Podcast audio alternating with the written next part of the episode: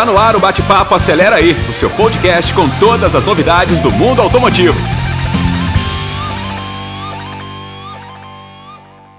Ele se consagrou por causa de suas baquetas velozes e precisas na bateria. Mas além da música, tem uma outra grande paixão, os jipes, em especial os jipes militares. O convidado deste episódio do Bate-Papo Acelera aí é João Baroni, baterista dos Paralamas do Sucesso. Seja bem-vindo, Baroni, e obrigado por aceitar nosso convite. E eu já começo perguntando, como e quando surgiu essa ligação sua com os jipes militares? Conta tudo pra gente. Ah, beleza, maravilha estar aqui com vocês, bater um papo aqui sobre um assunto que para mim é tão é, bacana, né? Olha, é, mais ou menos no final dos anos 90, ali, 99, eu, eu topei o desafio de ir atrás de um Jeep da época da Segunda Guerra, um Jeep que o pessoal costuma chamar genericamente de 42, né? Que são os Jeeps que foram fabricados durante a guerra. E eu acabei achando um aqui, achei uma patota aqui no Rio que gostava de restaurar os, ve os veículos antigos, os veículos militares antigos. E aí virou realmente um hobby, né? Eu, depois do meu primeiro Jeep, que é um Willys 1944, eu é, tive outros veículos militares, uma Dodge, tive até um, um carro blindado também de quatro rodas, que era um, um caminhão da White. Foi possivelmente o primeiro veículo é, blindado operacional do Exército Americano. E, o, e como é que esses carros pararam Os americanos mandaram para o Brasil também, né? Ah, mandaram para cá. É, esses carros chegaram no Brasil na época da guerra e depois, né, com, com a superprodução desses veículos todos, o Brasil é. recebeu muito material depois da guerra, né, material que não foi usado e tal, eles chamavam de war surplus. Então o Brasil recebeu muito é, desse material durante a guerra, né, no, no tratado comercial lá com os Estados Unidos e depois que a guerra acabou também, né. Mas isso tudo se explica porque o meu pai, já falecido, ele foi um dos pracinhas da FEB, ah, da Força Expedicionária Brasileira, Bacana. e ele falava que ele dirigia um jipe lá, enquanto ele teve é, em operação lá durante a guerra e tal. Então, Freud explica, né? É, você já começou a ficar curioso já naquela época, né? E, e você tinha é, quantos anos, assim, quando ele foi, quando ele... Quantos anos você tinha quando ele começou a contar isso para você? você era... É, lá em casa eu sou o irmão mais novo de uma família de quatro e, e aí a gente tinha aquela, aquela ideia do nosso pai como um herói silencioso. Nosso pai era um cara muito tranquilo. Bacana. E ele, e ele só falava essas coisas assim politicamente corretas sobre o que, que foi participar da guerra. Então ele falou que foi tudo muito terrível, muita destruição, muita morte, muita tristeza. Então ele falava sobre o real é, significado de uma guerra, né? Uma coisa muito triste. Então a gente sempre cresceu com esse com esse ideal dele como um herói silencioso, né? E tudo. E ele de vez em quando falava que ele dirigia um jeep lá e tudo. Então isso aí povoou um bom tempo, né? A nossa imaginação, né? E, e eu cresci brincando de soldadinho, não sei o quê, montando aviãozinho aí quando eu cheguei na minha adolescência, eu fui salvo pelos Beatles, comecei a gostar de, de rock and roll. trocou, aí, trocou soldadinhos pelas baquetas. Exatamente, só fui encontrar de novo né, o, o Jeep militar, né, o Jeep Willys, lá quando virou um hobby mesmo nos anos e, de, e depois que você ficou mais independente financeiramente, né? Porque não é barato, né? Você ter esse hobby, né? É, vamos dizer que não é, não é barato, mas também não é nenhum absurdo, né? Um, um, veículo desse, é, realmente você acaba fazendo um investimento muito grande, porque quando você vai restaurar um Jeep, o grande barato desse, desse hobby é você ir atrás das peças corretas, Isso. às vezes você consegue achar algumas peças originais, que eles chamam de NOS, né? New Old Stock. É, e antes não tinha internet, né, João? Não tinha internet no início, né? Era mais é, difícil. Não, a internet começou no final dos anos 90 e até proporcionou esse encontro dessa tribo que gosta do assunto. a gente está mais, mais para essa tribo do pessoal do carro antigo do que o pessoal que Sim. faz trilha. Sim, É, é, inclusive, é muitos, muitos amigos meus não gostam de sair com Jeep nem em dia de chuva. É, é o jipeiro do cotonete, né? Que limpa o jipe com cotonete. Exatamente. É, é quase um jipeiro Nutella, vamos dizer assim. Não é o raiz. E aí, e aí Até porque gente- os jipes militares esses disso, de- que vocês colecionam são jipes mais mesmo para exposição, para andar no asfalto. Lá na guerra eles andavam na terra, no buraco, no off-road. Mas esse aqui de, de, de colecionador é mais para ficar no, no limpinho, né? É, é. Não, eu diria, eu diria que esses Jeeps, eles têm uma performance realmente espetacular off-road, né? Porque a caixa Sim, reduzida sim. dele, pô, É. você sobe parede. Eles foram feitos para isso, né? Foram feitos para isso. E, a- e aquele pneuzinho fino, né? O pneu militar, ele, ele é um pneu que tem uma performance muito boa na lama porque ele corta a lama, né? Então ele passa em qualquer canto e sobe parede. O Jeep realmente, o Jeepinho militar antigo, é um, é um veículo muito versátil e a caixa de marcha dele normal ela é muito longa, então ele, ele é um veículo muito rápido, né? A gente fala em Jeep, todo mundo lembra do Jeep agrícola, que tem aquela É, caixa é. meio amarrada, É. mas o Jeep militar, cara, é para você fugir de bala, então você É para ser rápido, não? terceira, É, Você pra bota uma terceira, você vai longe com, com ele. Realmente é um, é um veículo muito versátil, né? E quais que você, qual que você tem na sua coleção e quantos são? Quais são? Fala um pouquinho aí da parte graxa deles, da parte técnica deles. Pois é. Olha, atualmente a minha coleção é, ela, é, é, tá, é, vamos dizer assim, restrita ao que cabe na minha garagem. Minha garagem cabe mais ou menos uns três carros. então, depois desse meu primeiro Jeep, que o primeiro Jeep a gente nunca esquece, né? Esse Willys MB, que é um modelo é, que foi o modelo padrão, né? Que entrou em, em produção em larga escala, produção em massa, né? O Jeep tem esse, esse pioneirismo de ter sido o primeiro veículo 4x4 parcial, né? É, que entrou em produção em massa, né? Realmente foi o mais produzido é, durante um período na história e tudo mais. É, enquanto a guerra durou, ele estava sendo fabricado em, em quantidades espetaculares, né? E, inclusive, a, a, Willys, que ganhou a concorrência do exército americano para fabricar esse, esse Jeep, que era um desejo das Forças Armadas Americanas para modernizar o exército, substituir o, o cavalo, o burro, né?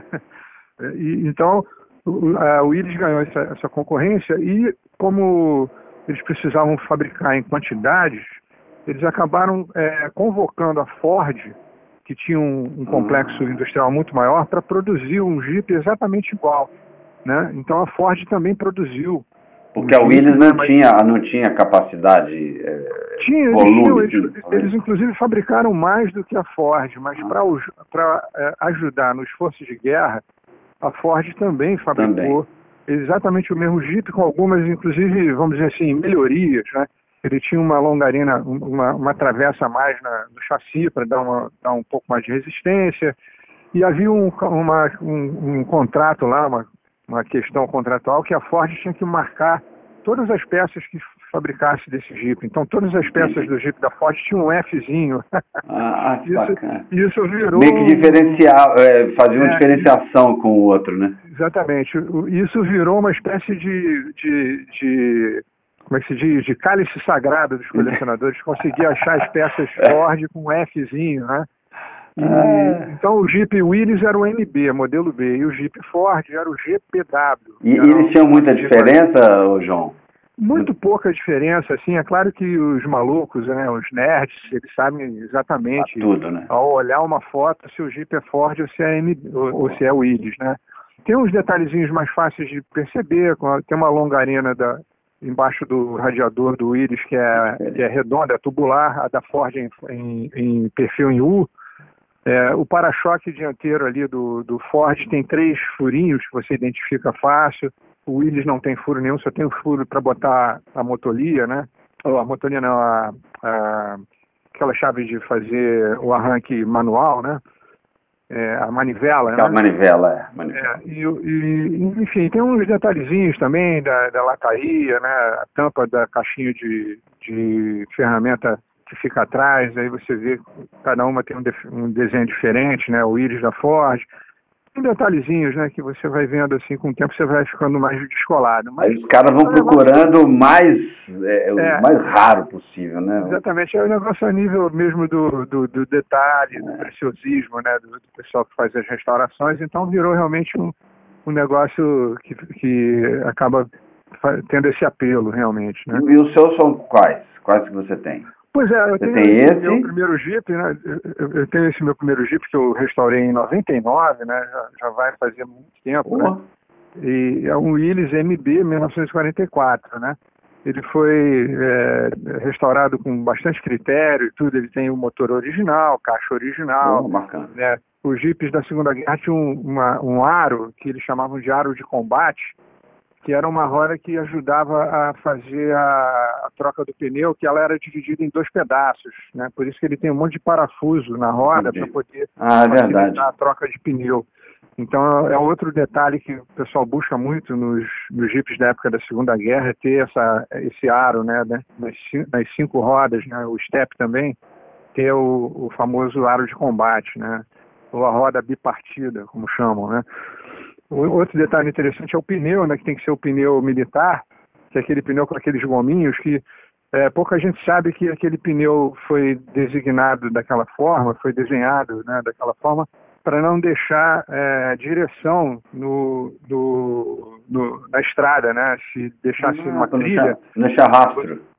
Exatamente, ele deixa um rastro, mas você não sabe se ele estava indo ou vindo, né? Entendi. Ó, Então, então era, era importante esse detalhezinho. É por isso que eles chamam de não direcional, né? Um pneu não direcional ou pneu militar, né?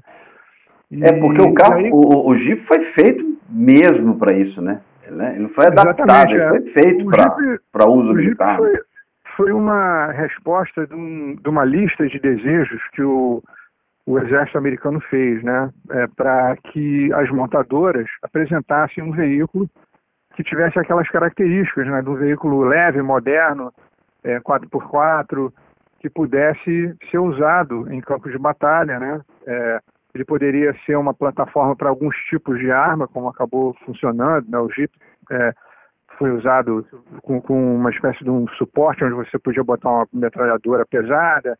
É, alguns jipes foram adaptados para lançar foguete, né, como uma arma, vamos dizer assim, é, é, tática, né? Se você coloca uma arma no jipe, ele vira um veículo tático, né?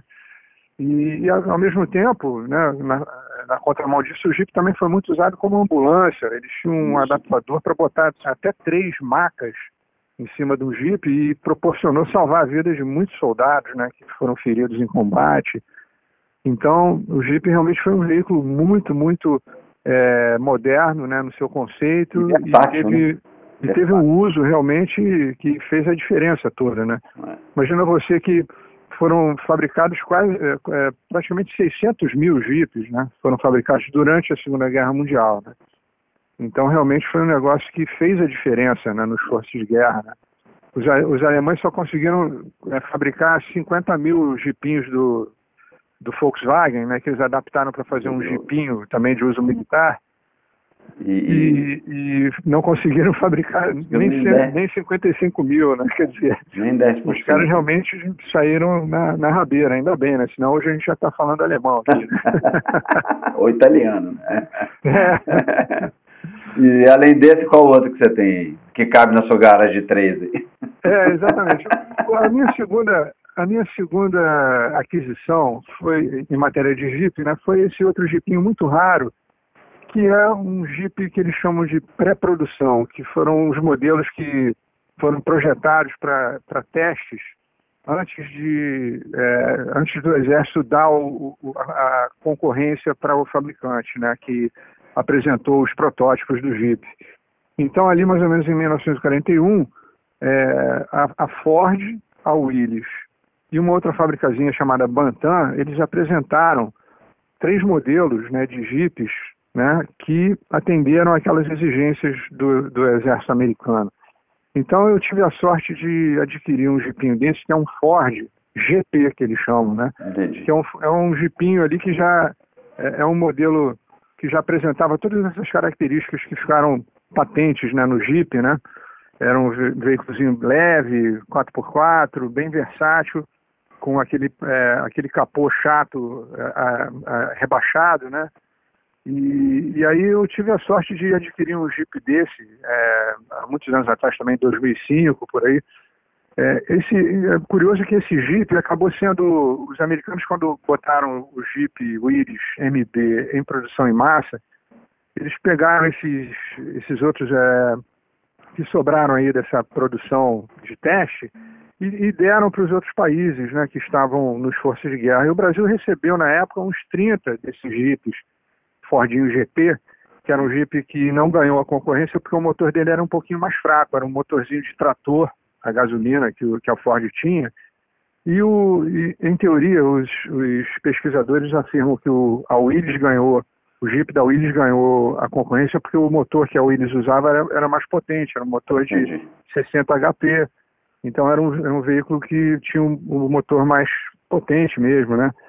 Então eu consegui é, trazer para o Brasil, naquela época eu estava tava dando né, para fazer esse tipo de, de aventura. Ah, esse né? você, você importou esse, esse, esse não Exatamente, achou eu importei, importei, tinha uma venda, porque tinha um, um, canal aí do pessoal que gosta dos veículos militares e tal, e de vez em quando a gente ficava só babando naqueles aqueles é, é classificados que a gente via na internet, e aí eu tive a sorte de, de conseguir adquirir esse Jeep, né, em 2005, eu trouxe para o Brasil e tudo mais, e terminei de restaurar. Ele estava até precisando de um restauro mais criterioso, né, dar uma levantada na lataria e tal, e, e tudo mais. Então eu tive a sorte de trazer esse veículo que é muito raro, é, um, é o único exemplar no Brasil, né, o Fordinho GT.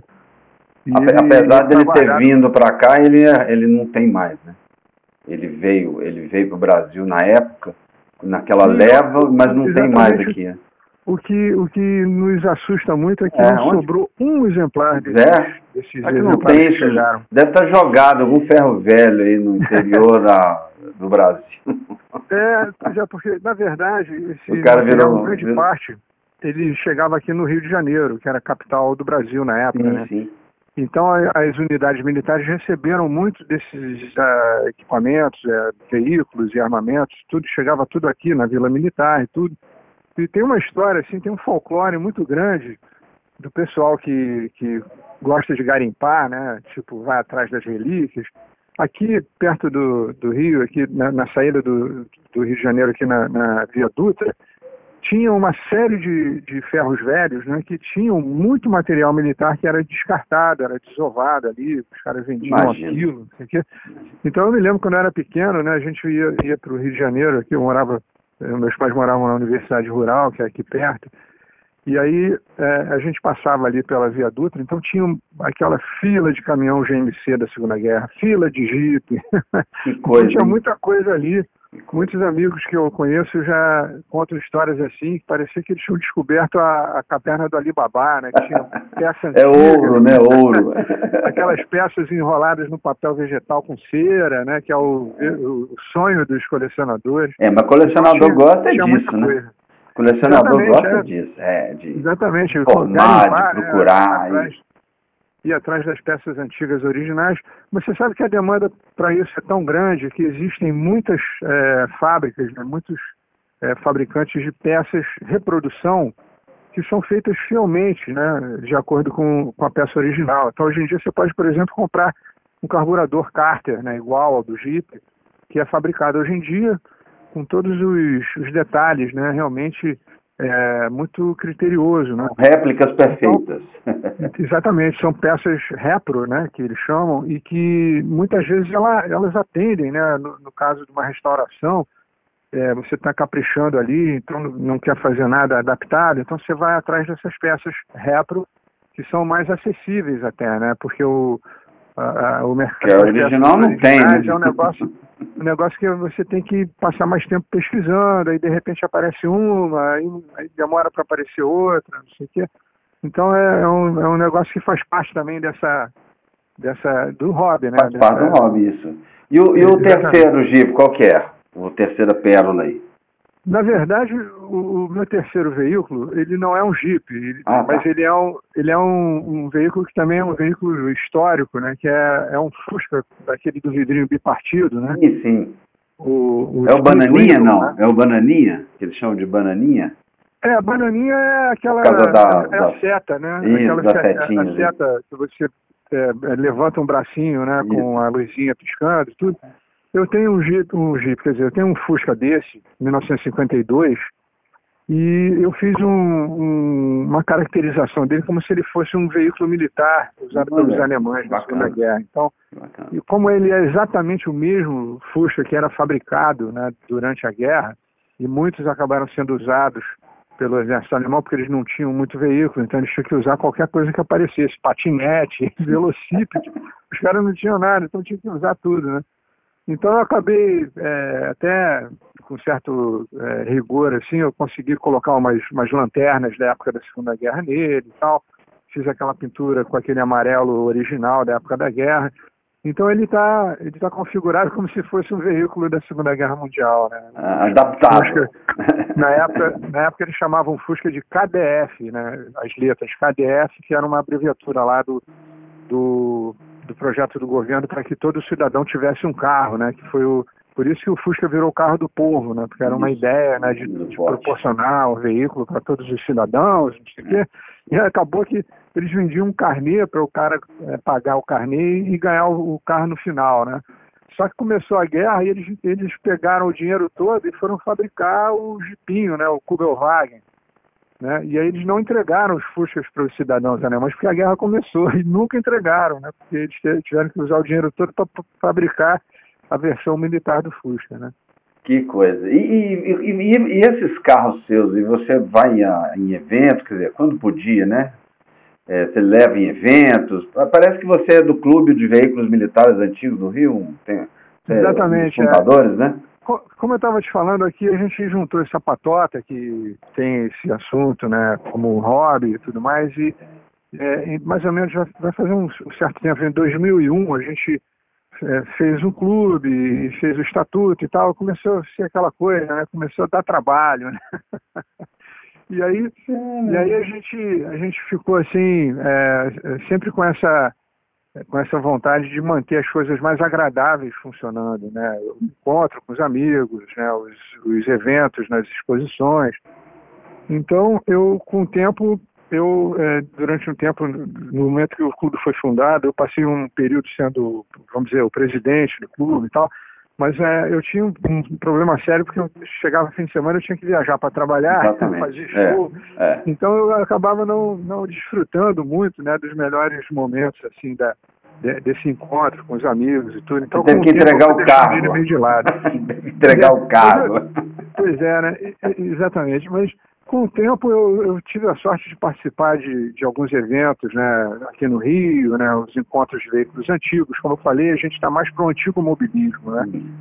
E aí, é, aí eu consegui é, é, levar meus carros para alguns eventos legais, né, em Curitiba, São Paulo, Belo Horizonte, aí mesmo a gente teve alguns eventos muito legais que foram feitos aí com, com o pessoal aí que também gosta do assunto.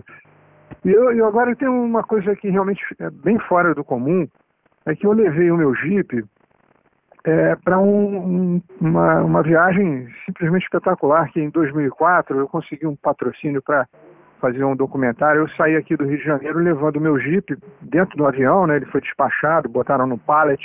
É, é o documentário O Dia D? O Dia D? Exatamente, é, fui É, para a eu- eu- França em 2004 e fiz um documentário, né, sobre os 60 anos na época do dia D.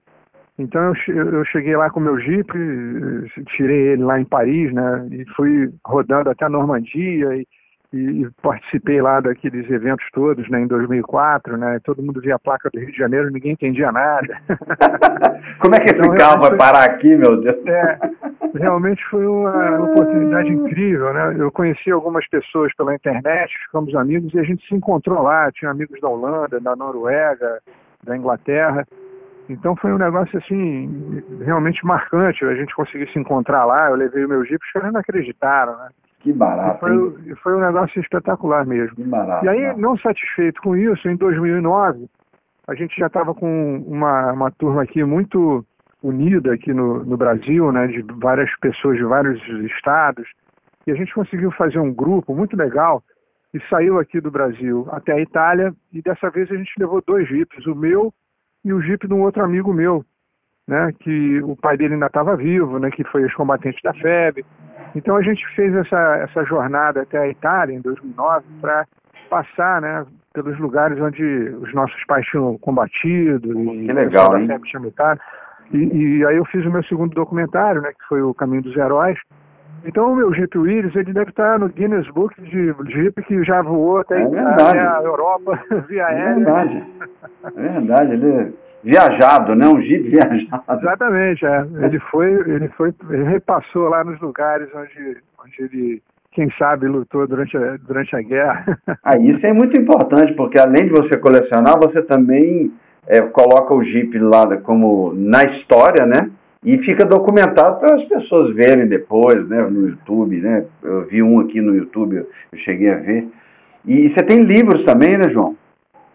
É, eu também. A, a primeira é um livro, né? viagem né? até a Normandia, eu, eu, fui, eu fui abordado por, pelo pessoal da Panda Books, que é uma editora muito bacana, e, e o Marcelo Duarte me convidou para escrever um livro contando essa jornada da viagem, foi muito bacana. E eu acabei compilando algumas é, matérias que eu escrevia para a revista Grandes Guerras. É, eu passei uns dois anos escrevendo sobre a Segunda Guerra Mundial nessa revista. E, e, aí eu compilei um pouco desses, desses artigos que eu escrevi na revista para dar uma engrossada no caldo. Claro. E aí contei essa história da viagem para a Normandia e tudo, e desse meu interesse pela Segunda Guerra, pelo fato do meu pai é, ter sido um ex-combatente, né, um pracinha da FEB e tal. Então, é, é, um negócio interessante porque muita gente tem esse interesse pela Segunda Guerra Mundial, pelo significado histórico, né, do que aconteceu naqueles seis anos dramáticos. E até tudo. porque tem muitas versões, né, João? Tem muitas versões da Segunda Guerra, né? Tem muitas é, versões, verdade, muitas histórias dentro da história, é, né? Na verdade, são muitas lições, eu diria, né? É. Porque você viu como o mundo se mobilizou em prol né, do, de uma, de uma luta é, maior, né, contra, contra a opressão, contra uma coisa tão nefasta como era o nazismo e o fascismo e tudo mais, né. Então, a, a Segunda Guerra tem esse apelo, né, porque ela ficou meio com essa, com essa noção, esse entendimento de que foi uma, uma, uma guerra justa, né. E é claro que a gente sabe que as coisas são um pouquinho mais além disso, né. É claro que foi uma guerra justa, porque todo mundo se mobilizou contra uma, um mal maior, né, o bem maior, né, mas a gente sabe que, na verdade, estava todo mundo ali, vencedores e vencidos, todo mundo sofreu muito né, com, com essa situação.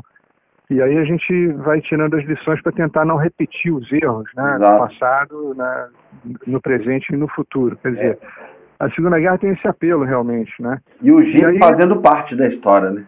É, o Jeep, vamos dizer assim, você pega o Jeep como uma das grandes invenções, vamos dizer, né, que foram colocadas ali em prática durante a guerra, é, e a gente sabe que a necessidade né, do combate e da, e da tecnologia de ponta na época foi uma das coisas que é, acabou, quando a guerra acabou, acabou a favor de todo mundo. Né? Você vê é, é, é remédios como a, como a penicilina, Exato. até a própria energia nuclear, né, o raio-x e tudo, aquilo foi usado quando a guerra acabou em prol né, do bem maior da humanidade, o avião a jato, os foguetes, né?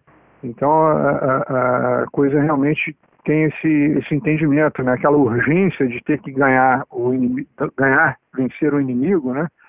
É, acabou gerando essa necessidade de invenções, de coisas que pudessem encurtar a guerra, né? Até, até o próprio computador, né? Aquele Alan, Alan Turing, né, aquele inglês que inventou o computador como a gente conhece hoje, ele encurtou a guerra dois, três anos, né, com, aquele, com aquela invenção, né.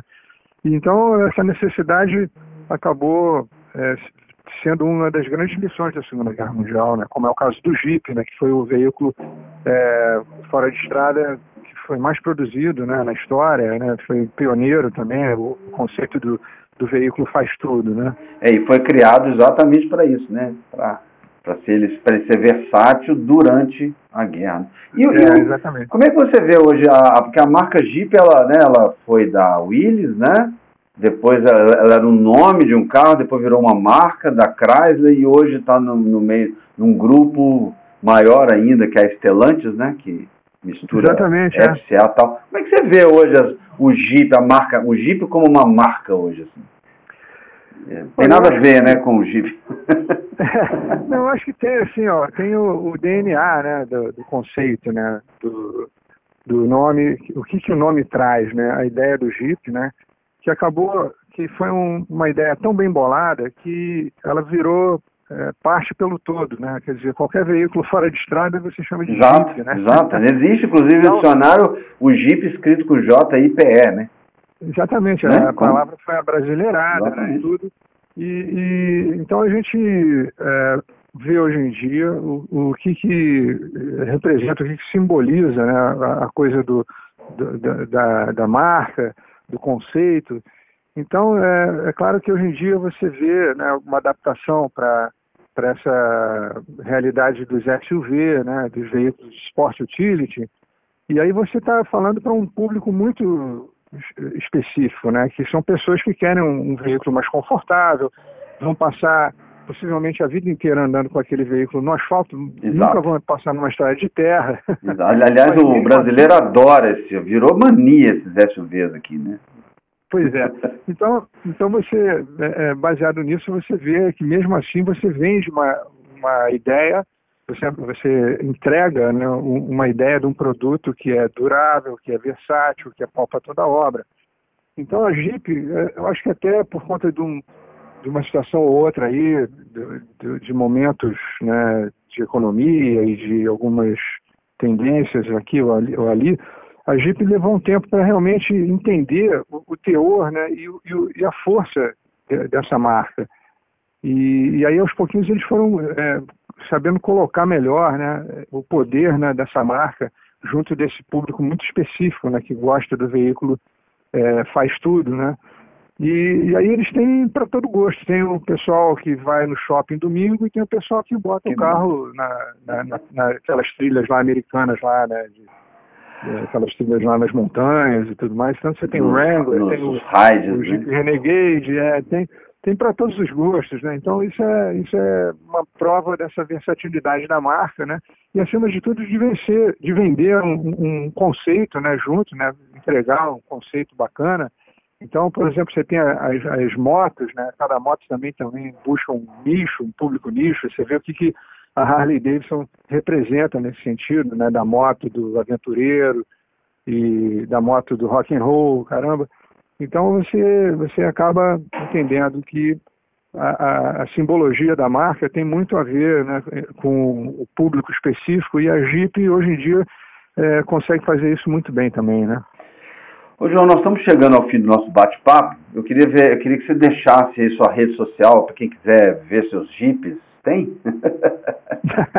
Olha, um eu, site? Eu, é, eu, eu, tô, eu tô me devendo, assim, mostrar um pouco mais é, do, do, meu acervo e, ah, e assim, mostrar, né? contar, Coisa contar linda, né? histórias né? a respeito né, de, desses veículos, né? É falta eu tempo, tô, né? Tô, é, falta tempo. Eu estou me devendo isso, fazer um canalzinho no YouTube onde eu possa pois mostrar é, coisas e contar algumas histórias. Ia ser demais, um viu? Aí, eu estou com um projeto aí para um programa é, sobre isso, sobre veículos militares antigos e tal, restauração de veículos militares. Opa, exclusivo, exclusivo, hein? Notícia é, exclusiva, é, em primeira mão. É isso aí, tô, tô ainda estamos é, germinando assim ah, ser um desses canais, um desses canais de história, ou um desses canais de, de veículos, né, de automobilismo.